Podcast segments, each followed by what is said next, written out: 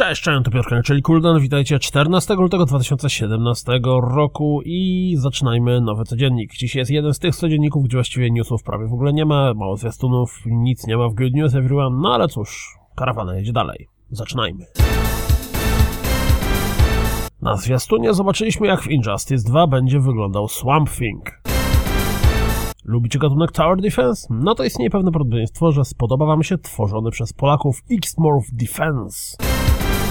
Chcieliście zostać myśliwym? No to The Hunter Call of the Wild da wam taką możliwość. No i to chyba raczej w realistycznej formie.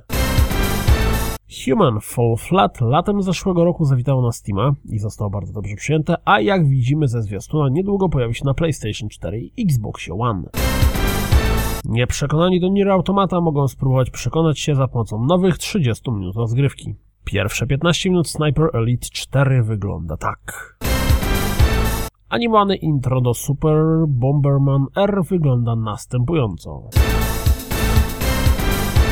To wszystko na dziś, jak zawsze. Dziękuję za słuchanie, jak zawsze zapraszam na www.rozgrywkapodcast.pl Jeśli doceniacie moją pracę, wesprzyjcie mnie na Patronite i mam nadzieję słyszymy się jutro. Trzymajcie się, cześć!